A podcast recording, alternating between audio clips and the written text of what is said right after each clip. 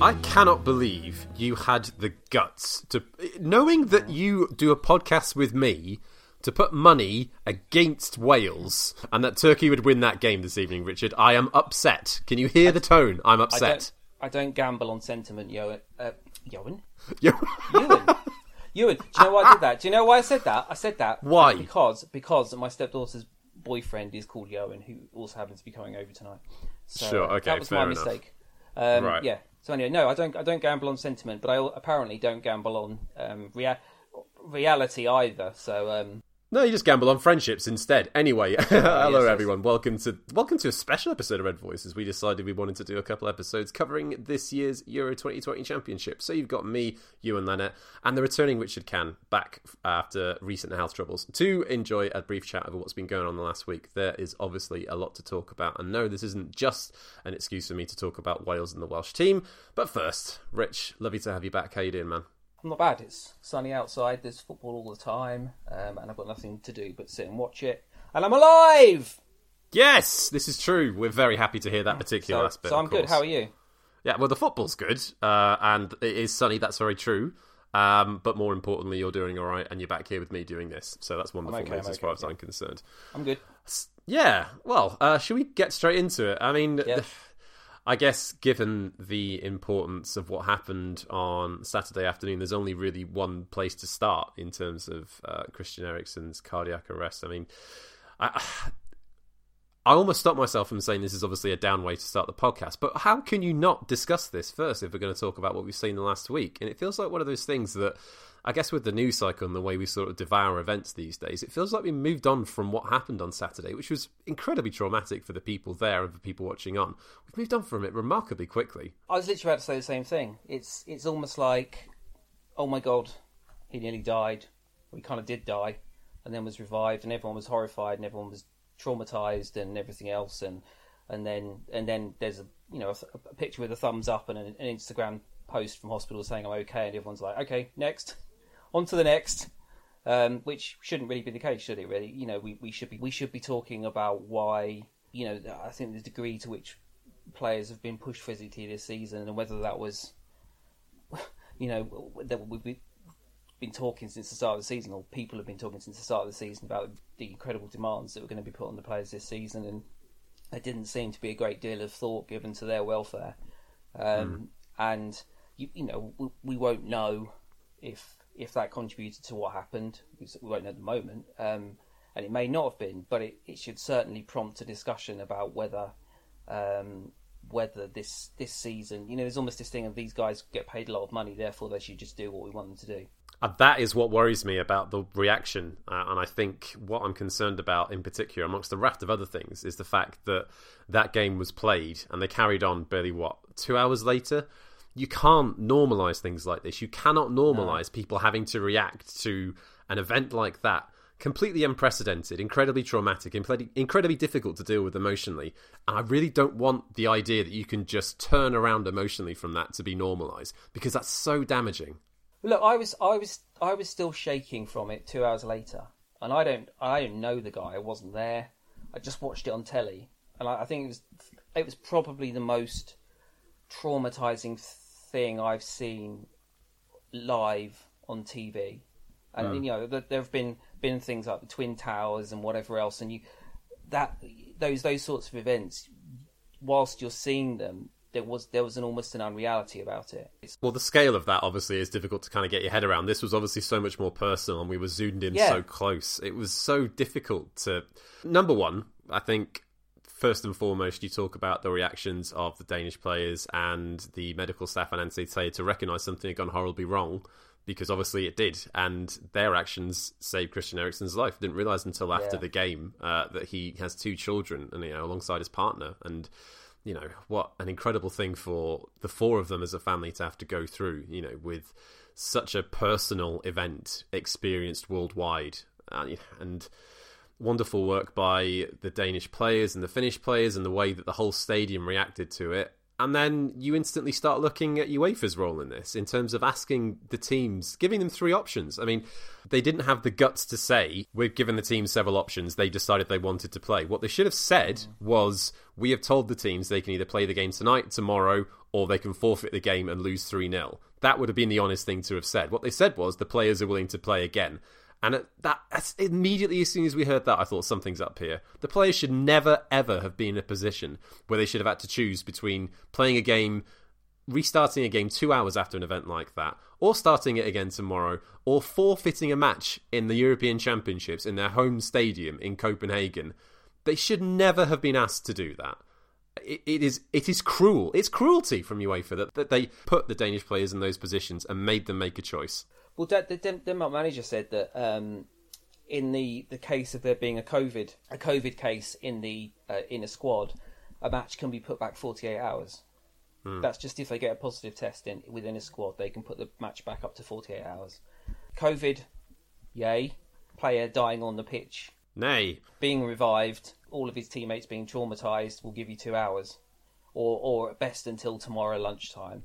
You know, it doesn't and and it goes back to the it's it's the same old thing, isn't it? It's the fact that the, the players have been pushed to their limits this season, physical limits this season because of money, and and they were pushed into something uh, again which you know could potentially have um, you know significant mental health consequences for for some of them, really. Yeah, I mean, I, I back the Danish FA to actually look after them. You know, I, I, would have thought that they will be taking what happened very seriously. And number one, oh, again, oh, yeah, as we sure. say, it, it's fantastic that Eriksen is okay, and you presume you know, whether or not he plays football again is almost irrelevant. It's just the hope that he recovers now and is able to enjoy some quality of life with whatever happens next for him in terms of the way UEFA have handled it, I'm pretty disgusted. I thought it was remarkable for Kasper Schmeichel to be talking to, I think it was Five Live or, or BBC in some fashion, to be maintaining his cool given that situation. Because I'm I'm angry for him, so I've no idea how that team must be feeling. When something like that happens, I just feel like we necessarily as people watching on or the people involved in that don't give ourselves enough time to fully process things like that and that's such an incredible event to have happen worldwide and viewed like that in such a fashion. So I hope what what we I hope we learn things from it in the sense that I hope we take player welfare a bit more seriously. I hope we take the direction in terms of how we actually broadcast these events more carefully and start to think about processes in place where we're not seeing those sort of pitches on TV for that long. And I hope UEFA starts to take things a bit more seriously in terms of how they actually implement things going forward. You know, and he's okay. That's the main thing there's fallout, but you know, and obviously Denmark lost the game because unsurprisingly they lost the game. Can you imagine playing again in those in those circumstances? No, I, I think I think the wider the wider point here is, and it's something that has been kind of gradually creeping up on me as I get older, anyway. But given my recent experiences with my health, and then and then seeing that happen, is that you know football is important, but it's it's completely irrelevant compared to people's lives and you know in, in terms of humanity if you know what i mean. Um, yeah yeah of course. But the wider the wider point over you know that that particular event and just in general is that, that football isn't that important. It's not you know one of the things i think on twitter it, like is is football really worth being really horrible to somebody you don't know you know just being really mean to people. that should tell that should tell you why why be bloody mean because you could die tomorrow. Anybody you know or love could die tomorrow. There's too many people who are just spending their time being incredibly mean to people on the internet. You know, just focus and think what's actually important and is it better to make people's lives a bit happier while they're here, while you're here, than it is to make them worse. Well, I mean, there's uh, an argument to say that should the account for one of United's well most well-known fanzines be tweeting out links to uh, articles trying to find a link between vaccines and heart attacks with a thinking face emoji in the aftermath of something like that. But that is a whole other story. Um, we we're going to talk about the football now, Rich. So let's take a quick break and get back on it. Right, tournament started off in uh, Rome on Friday night with uh, Turkey, the home team, in a very away game, losing 3 0 to a very, well, I, guess, very disciplined. Obviously, they're Italian, of course, they're disciplined, but a, a, very useful Italian side and Roberto Mancini. What did you make of that one, other than the fact that Turkey's uh, dark horse tag was very swiftly uh, removed? Yeah, I must admit, I've got a little bit of money on Italy to win the tournament as, as kind of dark horses. Um, I think they've they've kind of been below par for a while, and this is probably the best team they've had in in a number of years. Um, yeah, I think that was really a, a case of Italy playing very well, um, probably you know pushed on by um, the fact they got they're playing in front of a crowd at home. You know they haven't been haven't had fans there. For, and I think we've seen that quite a lot in the last few days. Just I think the thing of having fans back in the crowd has, has, has motivated players a, a, little bit. I think, particularly not in some cases. yeah, no, no. Um, but um, yeah, and, and, partially Turkey just being terrible and being far, far, far, far, far from the sum of their parts, um, which we saw again again tonight. But I think it was a good marker for Italy, and I think they really have got a good chance of going a decent decent way in the tournament. So yeah, yeah, I, I think I think they're a really good team. I, I, may well be made to look an absolute idiot in about an hour's time when they play Switzerland, but I, I, really do fancy them to, to go quite far. Yeah, we'll see how that particular result plays out. But I, I agree. You know, I, I thought given the way that Turkey were primed for this tournament, they'd obviously had a good qualification uh, period you know, to come into this game so I mean, I don't. Undercooked is such a t- simple term to say, but it's true, isn't it? They didn't look ready for it. You know, they were so easily overwhelmed, and obviously there was a good intensity to Italy's play, and they came out of the traps in a in a controlled fashion. Though it wasn't similar to the way Spain started their match against Sweden. You know, it, Spain to me began that game like a team who felt they had something to prove and was desperate to prove it straight away. Italy took their time. They had the dominance, they had the ascendancy, and when they eventually got the goal, they just kept prying more opportunities out of the game. It was perfectly managed by Mancini, and yeah, I mean, I, I, don't think you can say they're a dead cert to get into the last four or even the final, but I think there's a good team there for sure, and I'm interested to see how they get on against Switzerland tonight as well. You know, and we'll talk maybe a little bit more about Wales uh, in in uh, in context of this evening's game against Turkey, which is not long finished. So, looking at the other games this evening, is sorry from Saturday as well. Let's have a look. I mean, obviously, we've spoken about the uh, game between the Danes and Finland. And then Belgium over in St. Petersburg, nominally the home team against Russia. I mean, you know, ob- obviously, we, we've spoken about Romelu Lukaku and his time at Manchester United in great depth. But, I, you know, you don't really want to talk too much about that in the context of the fact that he and that Belgian team got booed by the Russian home crowd, uh, sorry, the Russian away crowd in that match. And then Lukaku went on to completely school them. I mean, you know, obviously the moment where he was going up to the camera to make, uh, you know, to, to tell Eriksen that he loved him, which was wonderful. You know, I mean, the, oh. moments like that. Uh, I mean, I guess because football can be so sort of cold and dehumanized at points, that was wonderful to see and to see that connection again. I mean, Lukaku played a fantastic game, and it's it's genuinely good to see him enjoying his career and time into so much and proving just how good a player he is. You know, a great moment for him and a great result for Belgium. I mean, without Hazard and De Bruyne as well. But I mean, I've watched Russia again today, and they they they beat Finland today, but they're not a good team. They're a really poor team. I think they've, you know, there's only a couple of players in that in that Russia side, probably Golovin and and Miranchuk, who didn't start the first game and started and scored today, who are I would say kind of sort of well above average talents, and the rest are just are just very average. Um, it does so make me think about that World Cup run. Yeah, so I'm not infer I'm not... from that what you will. We're not libelous on this podcast, but. Yeah. So I'm not, I'm not. I'm not surprised that I'm not surprised that they struggled against Belgium because Belgium just are really good as well. Um, mm. Even with that, they've got an enormous amount of depth in, in midfield and, and, and in attack as well. I, I, I'm a little concerned about the back three. I think um, Alderweireld and and Vertonghen have, have declined as as defenders, and and Boyata or Denayer, whichever they use, isn't isn't of the same sort of aren't of the same sort of quality that's kind of peak Alderweireld was. They, they, you know, they've obviously got enough to go to go a long way, and I wouldn't completely write them off because if you could, if you've got the quality to to score goals in the quantities that they do, then you've you've really got a chance of going quite a long way. But if I if I look at some of the other sides that I think have got a real chance of winning it, I I just wonder if they've got the defensive um, sort of quality and stability to to to beat those sides. And I think if you look at we can take I think we can take the French as a benchmark, can't we? Really, I, I think they came to the tournament as you know, favourites, and and we've already seen from the Germany game that essentially they've got they've got quite real world class quality in every position. Um, mm. And so, so that's kind of what you're up against if you if you want to be winning the tournament. And I wonder if just if Belgium will be will come up a little bit short. Sure, I I'm intrigued to see how they manage the next couple of games now because obviously with that statement of victory, love a good statement of victory. Um, they're pretty well primed to go into the next round. I mean, you wouldn't have thought they'll have too much of a problem with the other teams in that group, not after the performance no. there. And Denmark, obviously, they'll be.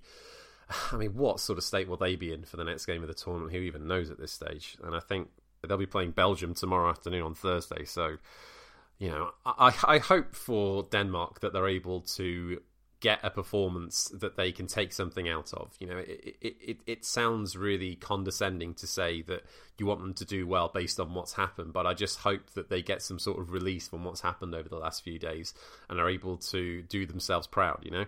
Anyway, moving on to uh, Sunday's games, two Group C before we get chatting about England. Austria beating North Macedonia 3 1. I was just having a look at the population of North Macedonia, and I guess they're the true sort of uh, lower level uh, underdog of this entire tournament, considering that we have 1 million more population in Wales than they do.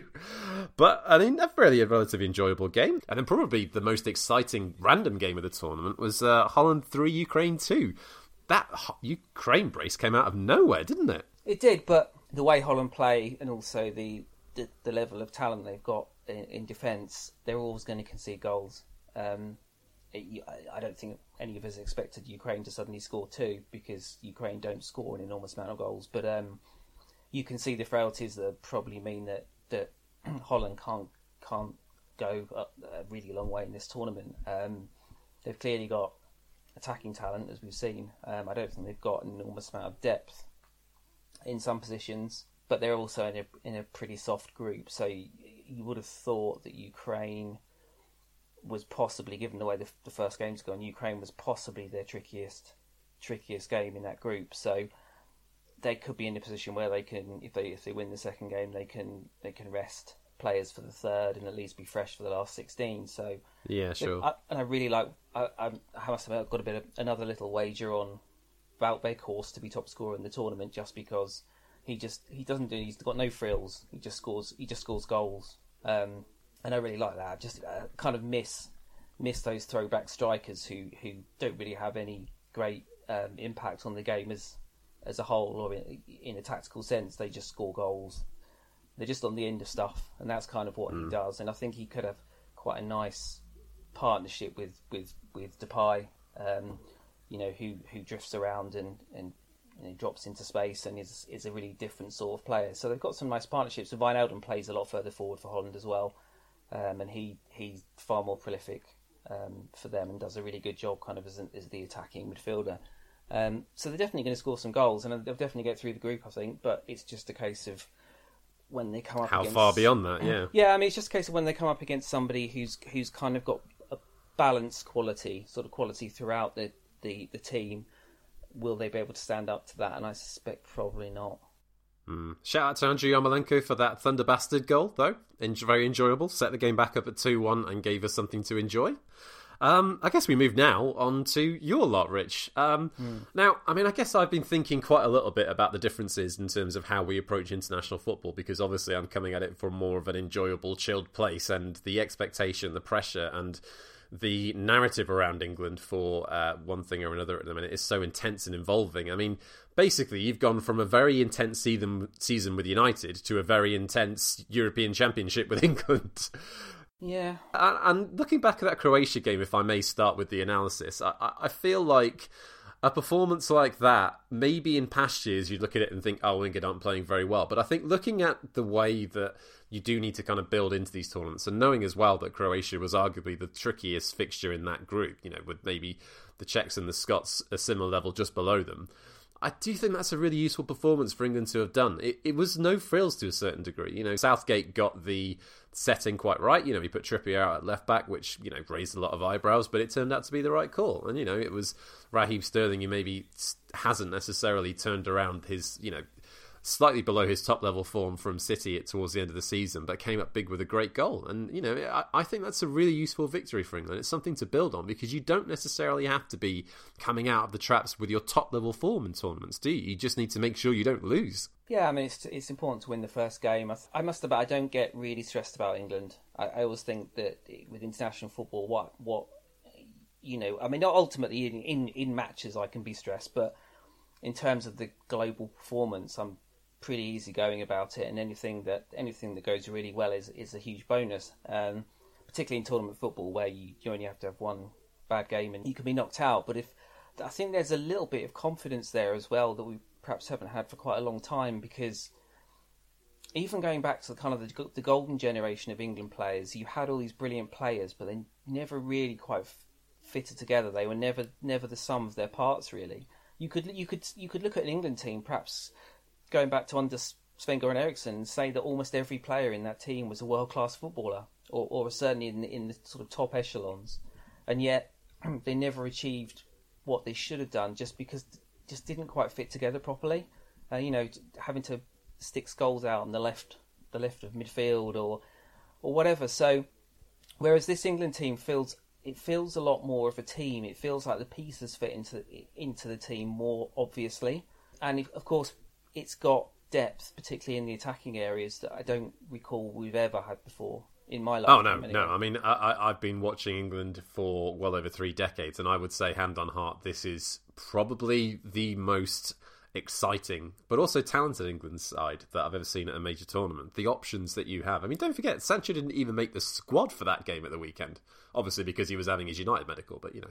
Yeah. Well, I mean, that I, I, there were there were there were things about the lineup that, that confused me, and it's the same as Southgate sometimes can be overly conservative, and I didn't see the sense in packing four right backs into your squad, for example. Um, and I, I, still don't, I still don't see the sense in him playing Trippier at left back. I don't think it impacted the game in any any way really, positive or negative. I think we would have we would have been better off. There were quite there were quite a few occasions where a, a left-footed left back, such as Shaw or Chilwell, could have overlapped and created dangerous situations that didn't happen because Trippier stopped and came inside on his right foot. So I don't necessarily think that was the right thing to do. And I think leaving um, Sancho out of the squad was a really weird one as well because if you're going to start with Foden on the right, which is fine because he's brilliant, but the game was drifting a bit before you, before England scored, and, and it, if that had gone on for much longer, what you really needed was a was a proper winger who could actually beat fullbacks. You know, take fullbacks on with you know with pace and, and dribbling. And by he had he had Saka there, but you know he's still he's still a young lad. He's not he's incredibly talented, but he's not he's not a, as fully formed a player as as Sancho is. So I, he does make some strange some strange calls. The one concern with this England team, I think, is obviously the, the, the centre backs. Having said that, uh, Mings and Stones were absolutely excellent at, um, against Croatia, but I think mm. to go all the way through a tournament, you've got to. You know, I'm not sure the, the talent is there to be consistently excellent in defence in the same way that France likely will be with Varane and Kimpembe, for example, or you know any of the other. I think the Italian base of, of Chiellini and Bonucci or whatever. You know, you don't quite have that. And I think Maguire is a lot better player than I, I think a lot of centre back that people have given him credit for over his time at United. And I think the issues with United's defending go a lot deeper than just being individual mistakes. I think there's there's there's, yeah, an, issue, yeah. there's an issue there with coaching as well, and he's not played next to a centre back of of high quality or, or with with characteristics that, that you know, compliment him either. Oh, no, no, Victor Lindelof dropping in a, a solid 8 out of 10 against Spain earlier on this week. What are you talking about? Yeah, but no, I, I, get what you mean. I mean, I think that the good thing about this England squad, obviously, with the even with the loss of Maguire, is that there are options for Southgate. It's whether or not he's got the tactical nous to be flexible and change things up. And I thought actually he got the approach to Croatia spot on. I don't feel like there was a period of concerted pressure where I was concerned that Croatia were going to score. The no. midfield battle was won quite well. You know, Modric was kept relatively quiet. There was plenty of possession in the final sort of third of that game, and maybe Harry Kane should have scored after uh, Sterling's goal to make it 2 0. And, you know, it, it was controlled but also mature. And I think that's not something you could necessarily have said about England over the last bunch of years. You know, I think given how the if you compare this team to the one that lost to Iceland five years ago, the difference is stark. The options that Southgate's got at his disposal. There's a lot of oh, yeah. untested players like Kalvin Phillips and Tyrone Mings, etc. At this level, anyway.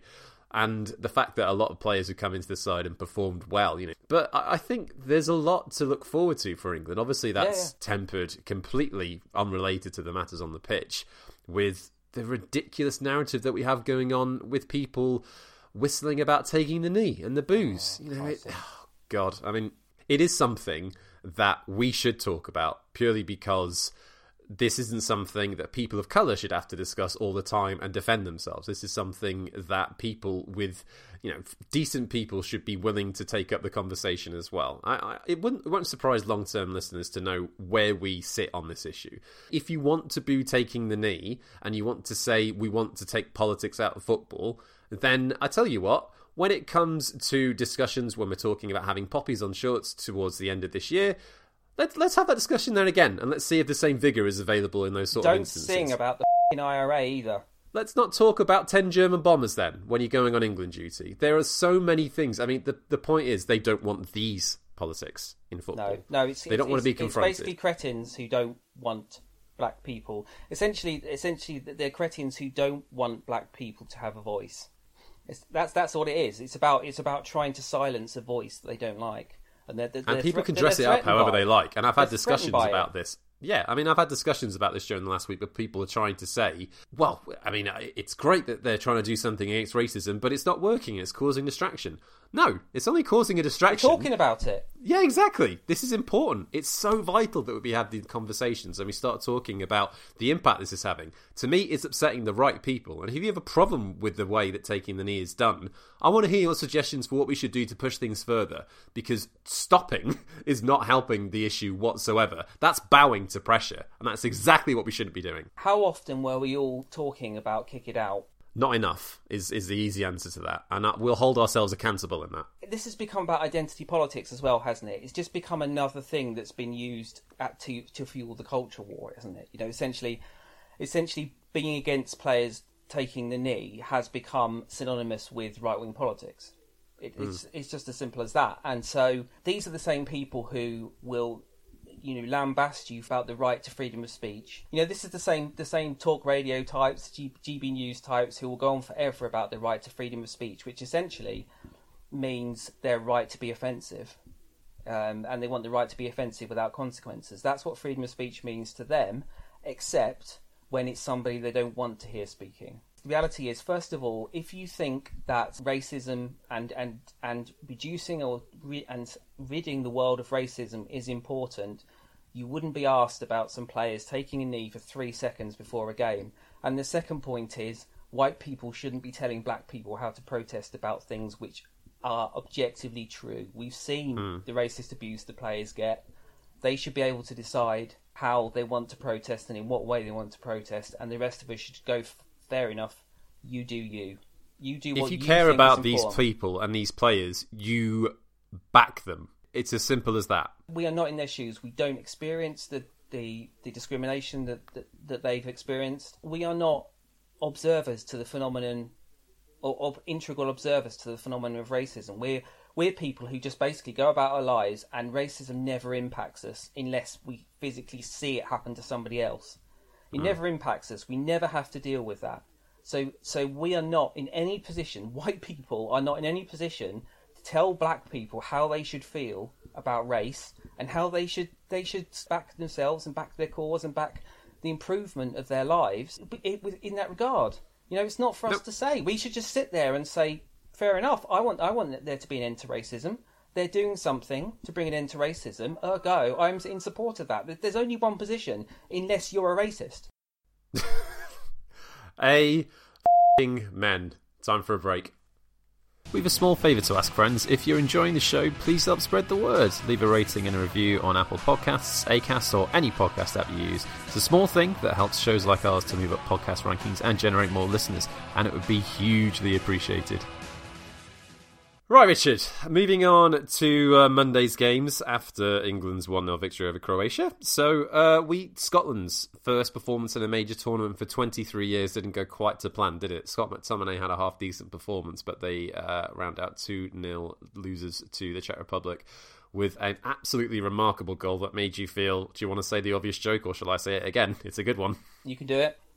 Sick to my stomach. Yes. oh, I mean, it, that was rough. Why was Marshall that far off his line that he was essentially in a different postcode? Someone needs to explain that to me. I really feel for the Scots because, like, this. I hope this doesn't sound too condescending because, as a as a person from another smaller British country, I sure know what it's like to be talked down to. But the effort, and you can you know how much this means to a country like Scotland and a team like that Scottish national side, which has got without wanting to be too patronising, limited ability. You get by on team spirit and your and your capability to stick together and have a consistent and competent game plan.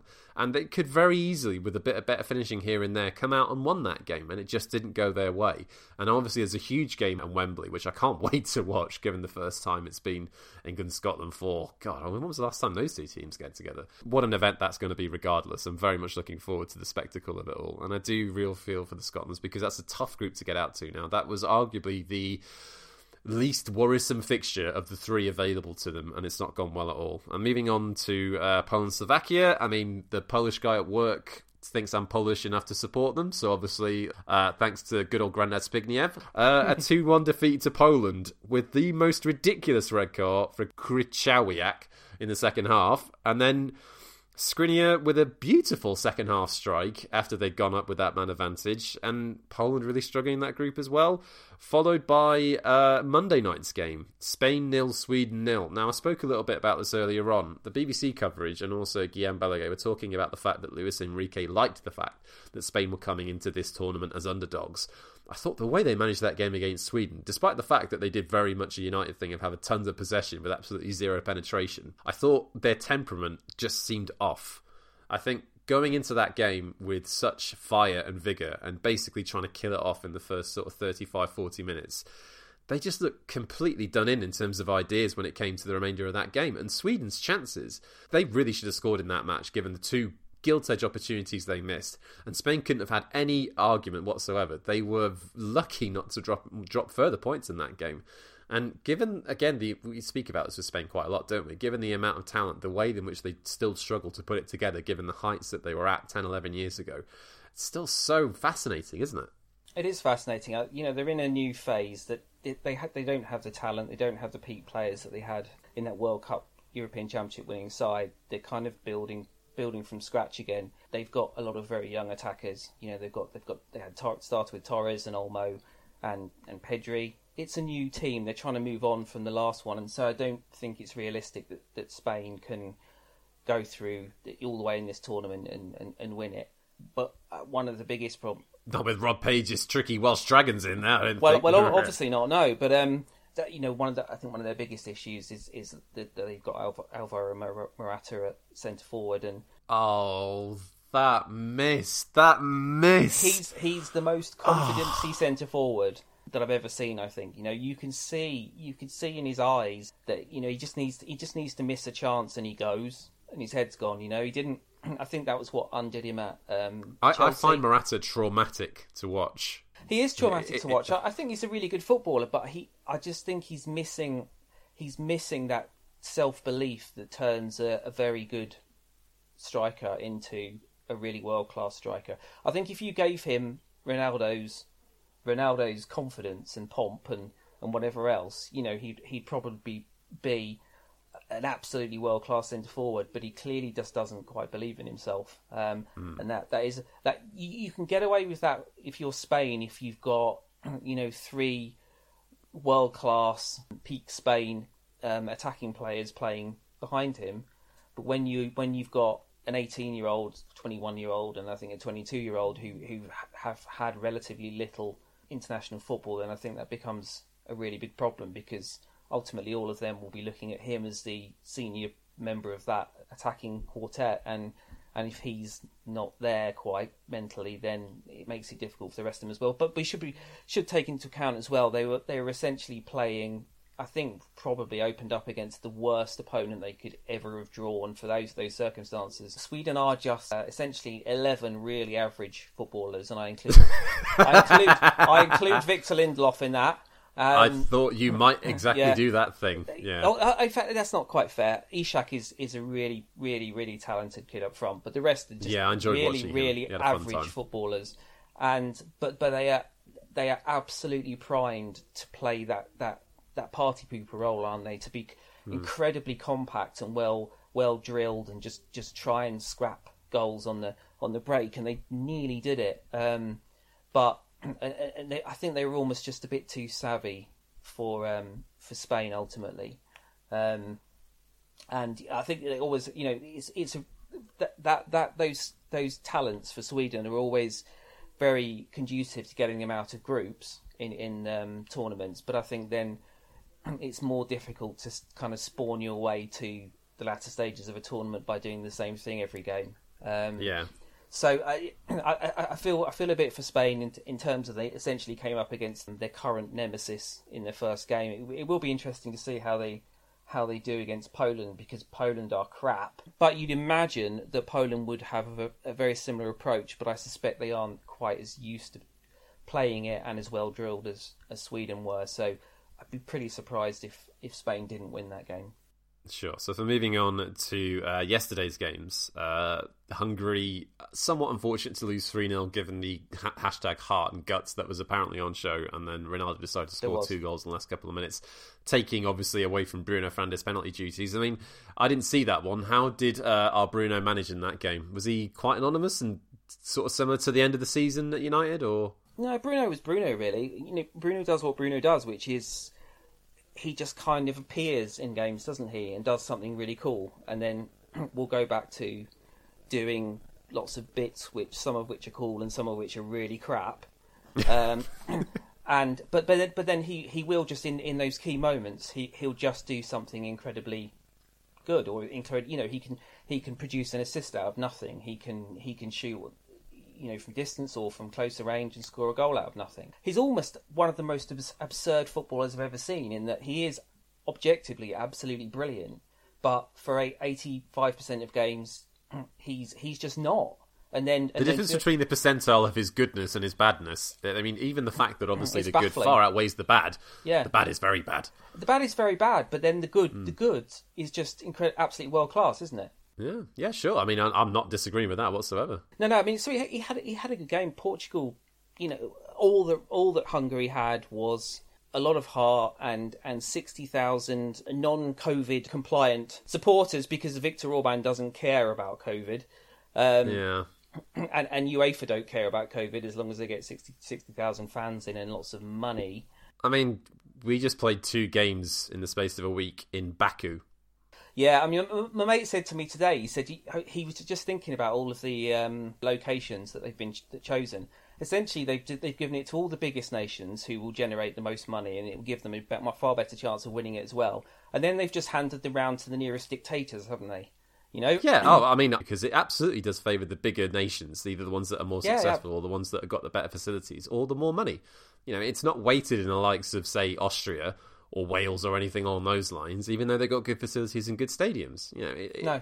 it's it's it's it's very much this setup for the tournament, and I know it obviously means that a lot more people around the continent can watch their team on a big international stage that wouldn't be allowed other. But it's about giving to the haves and giving less to the have-nots, right? Yeah, yeah, absolutely. That that kind of misses the core point for me. That I still feel incredibly fortunate, despite my misgivings about the tournament as a whole. Despite obviously, if we're going to talk real, if we're going to have a bit of real talk for a moment, mm. the awful carbon footprint that this tournament is obviously creating, given the fact that we are, you know, crisscrossing all over the entirety of Europe anyway, it's still been enjoyable. And given everything that's been going on in the world, I'm hugely grateful to everyone who's putting out for their country and performing at the minute because it's been a great watch, hasn't it? And then France won, Germany nil, one Paul Labile Pogba apparently balling again. Tell me. Yeah, no, he was absolutely brilliant. Um, you can see the difference in Pogba when he's surrounded by quality, and I think we've seen that a little bit. Do you mean in N'Golo Kante, or do you mean more quality? Well, no, I mean N'Golo Kante will make any midfielder, any any midfielder he's playing near better because he's essentially two two humans, isn't he? In in one. Um, mm-hmm. he, he, he is he is a holding midfielder and a box to box midfielder at the same time.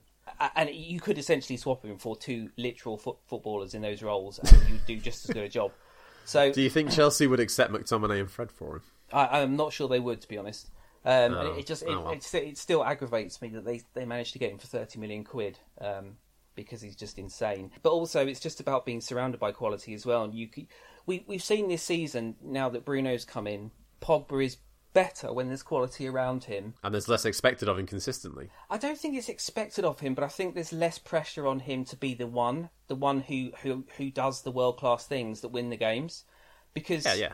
You know, realistically, if you're not Messi or you're not Ronaldo, that's not possible for you. When we signed him, you know, there are lots of criticisms we can make of Pogba genuinely. But when we signed him, we basically chucked him into a team in which he was the only worthwhile creative player in it, and then basically left him as that only possible creative player in, in the team on which everything relied until we bought Bruno.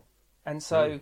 That pressure and that responsibility meant that we expected more of him than he can give, and he felt more pressure to be a match winner every game than is, is, is really healthy for his optimum performance. And, and you see when he plays for France, he's literally surrounded by world class footballers, and they all make really significant contributions too, which allows him to concentrate on doing the bits that he um, he excels in. And, and you know the winning goal for um, for France against Germany came from a quite absurd pass out to left back. I think I think it's um, Hernandez and and he him drilling it back across and Hummels, you know, just deflecting it in.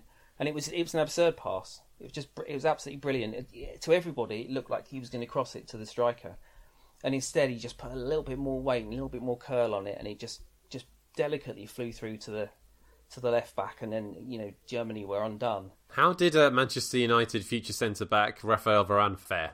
Yeah, I mean, obviously they, they kept a, a clean sheet against a, not a brilliant Germany side because they've been struggling recently quite a lot, and I think they're missing a proper centre forward as well, um, with sort of Timo Werner being broken. They kind of had Gnabry there, which didn't really work as they wanted it to. But having said that, in the second half, they did have, I'd have said, two or three really, really good chances that Lewandowski or somebody would probably have scored. You know, France could have come away with, with less than the win, but they were the better team, I think.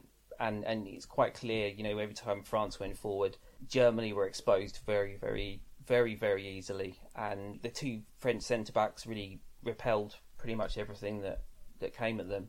I think Varane had a a really good game. Varane's absolute quality, isn't he? You know, he's both a, both a capable of physical defending He's an incredibly intelligent defender, and he's very technically gifted as well. He's a, he's the full package. You know, if you if United managed to sign Rafael Varane, I would want that over Jadon Sancho. If you said to me, "Do you want Sancho this summer or, or Rafael Varane?"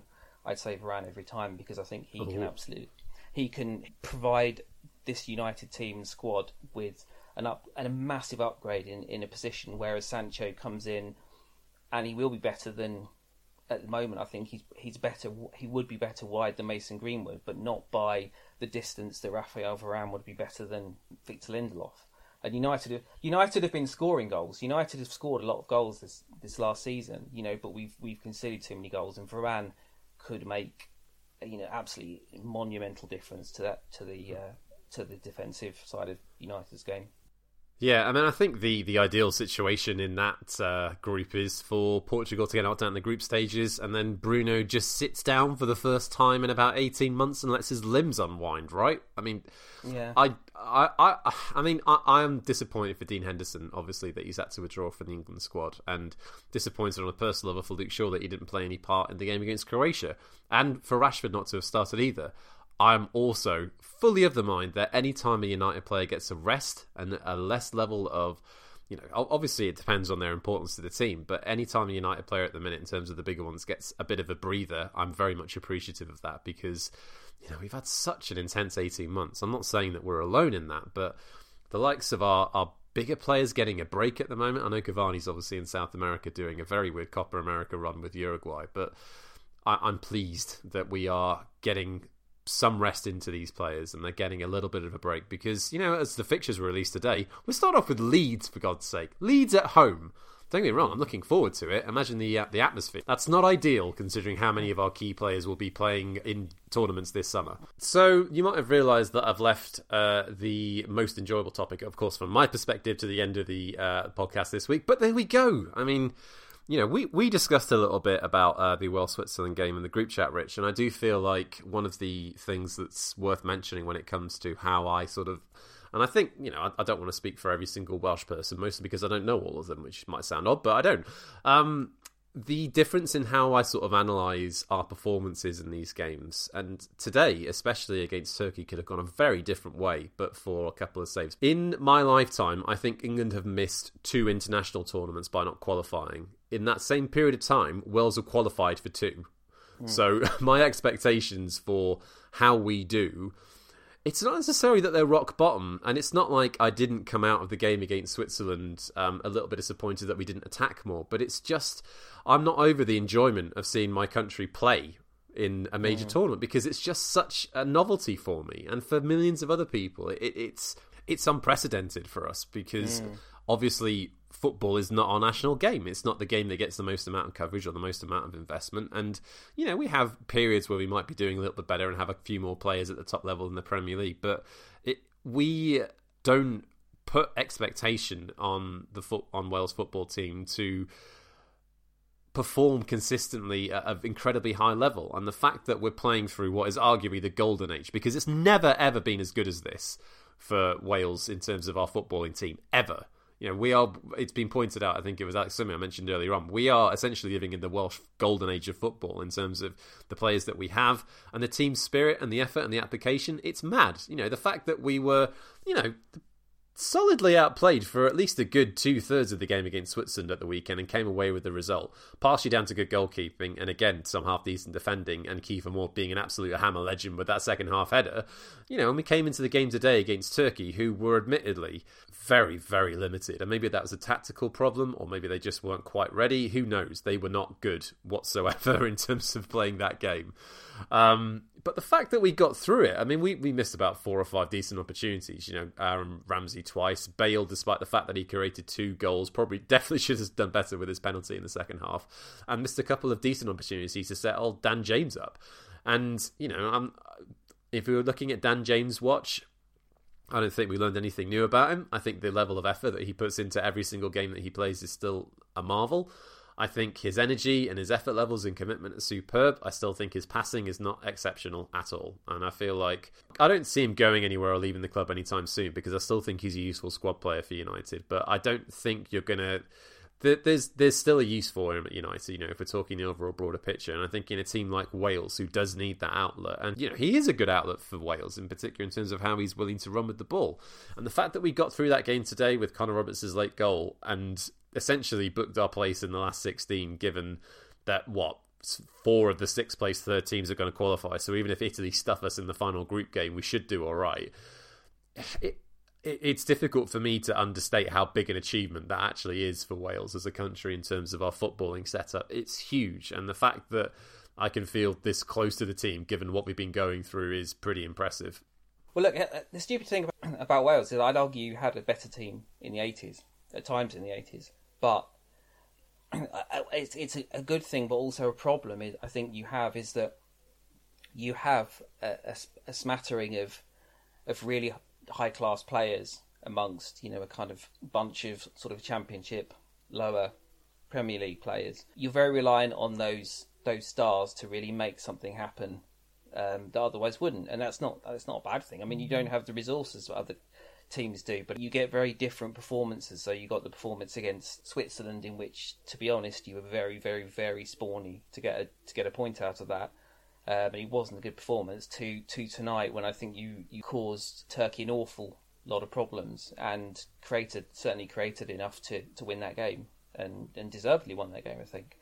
Um, we but, did. But in terms of in terms of in terms of Wales as a team and that group, ultimately, I think you as you're as a squad, you've got less talent than the other three teams in that group. you know, Ramsey and Bale particularly, you've probably got better players than than Switzerland have got at the top at the top of their squad, but throughout the team, there's there's far more talent in, and far more sort of balanced quality throughout that Swiss team and Turkey. So yeah, I mean, I think it is a real achievement to have have got. And you're almost certainly out of this group now. I can't see, can't comprehend you not making it four points. Um, it is it is a real achievement for, for Wales to have got got out of this group. Yeah, I don't think you should, and you won't underestimate what a what a you know achievement that is. Goal of the week so far. I think it's got to be Patrick Schick, hasn't it? Oh, I mean, the, the, way that he hits that first time without a touch, and I think it's the aesthetic quality of seeing Marshall fall into the goal.